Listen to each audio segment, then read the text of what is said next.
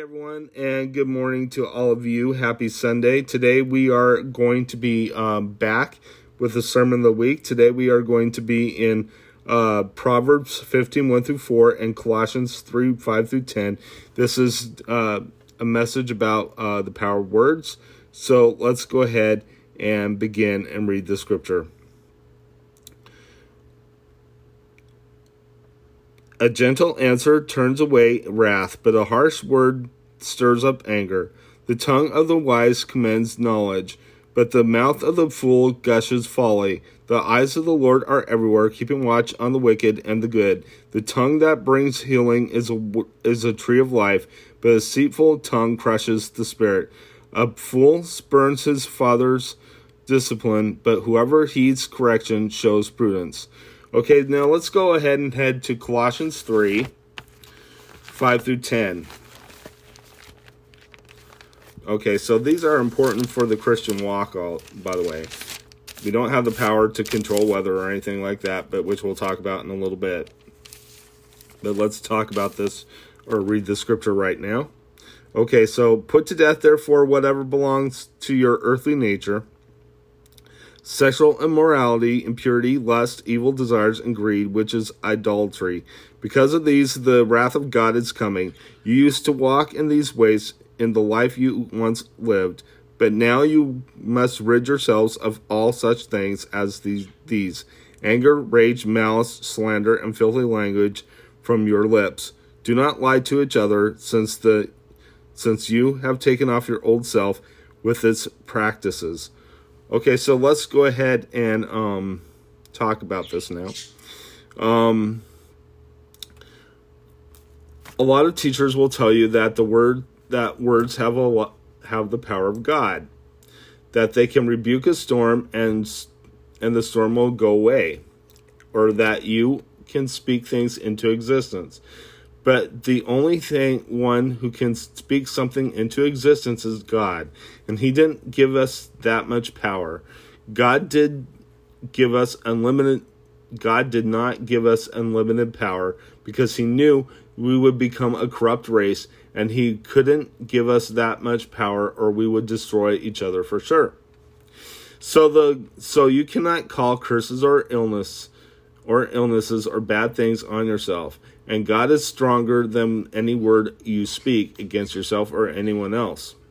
But what are these scriptures saying?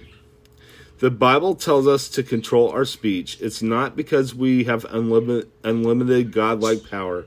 It's because our words can be harmful towards others and ourselves. Our words can bring others down, including ourselves, and they can, can hurt our walk with the Lord. Our salvation is locked into the hands of the Lord, but our lies, gossip, and foul language can hurt our character, and we can blaspheme the Holy Spirit with our with our words.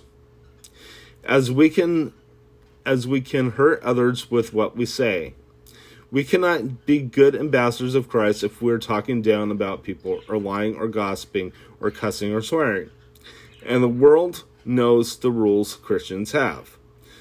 Non Christians get confused when we claim we love the Lord, but when, then we say things that are Christ, that are a Christian are not supposed to say. Non Christians know we aren't supposed to cuss or swear. They do don't know they don't want to be around a believer who is prideful, and we can turn believers away by the words we say as well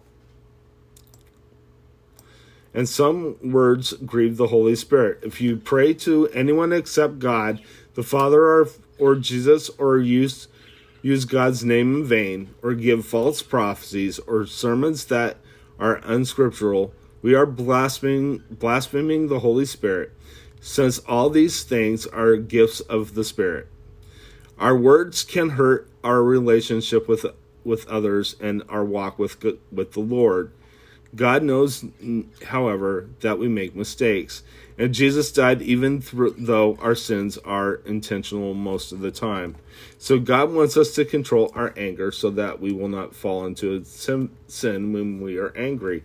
And because our anger can cause us to say harmful things to others.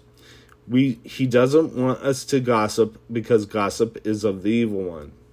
If you know something about someone, go to, to God concerning that person. And if God wants you to confront that person, He will give you the words to say, so that the words you say only hurt for that moment. So, and the only reason why He wants those words to hurt, so that person will repent and change. Follow the what the Bible says about confronting someone, and don't talk about the person with other people to put that person in a bad light, unless it involves other people. God wants us all to be saved, and He doesn't want you to be put to put anyone in a bad light. The only time he, we hand someone over to Satan is if they refuse to repent and surrender for the for surrender their sin to God.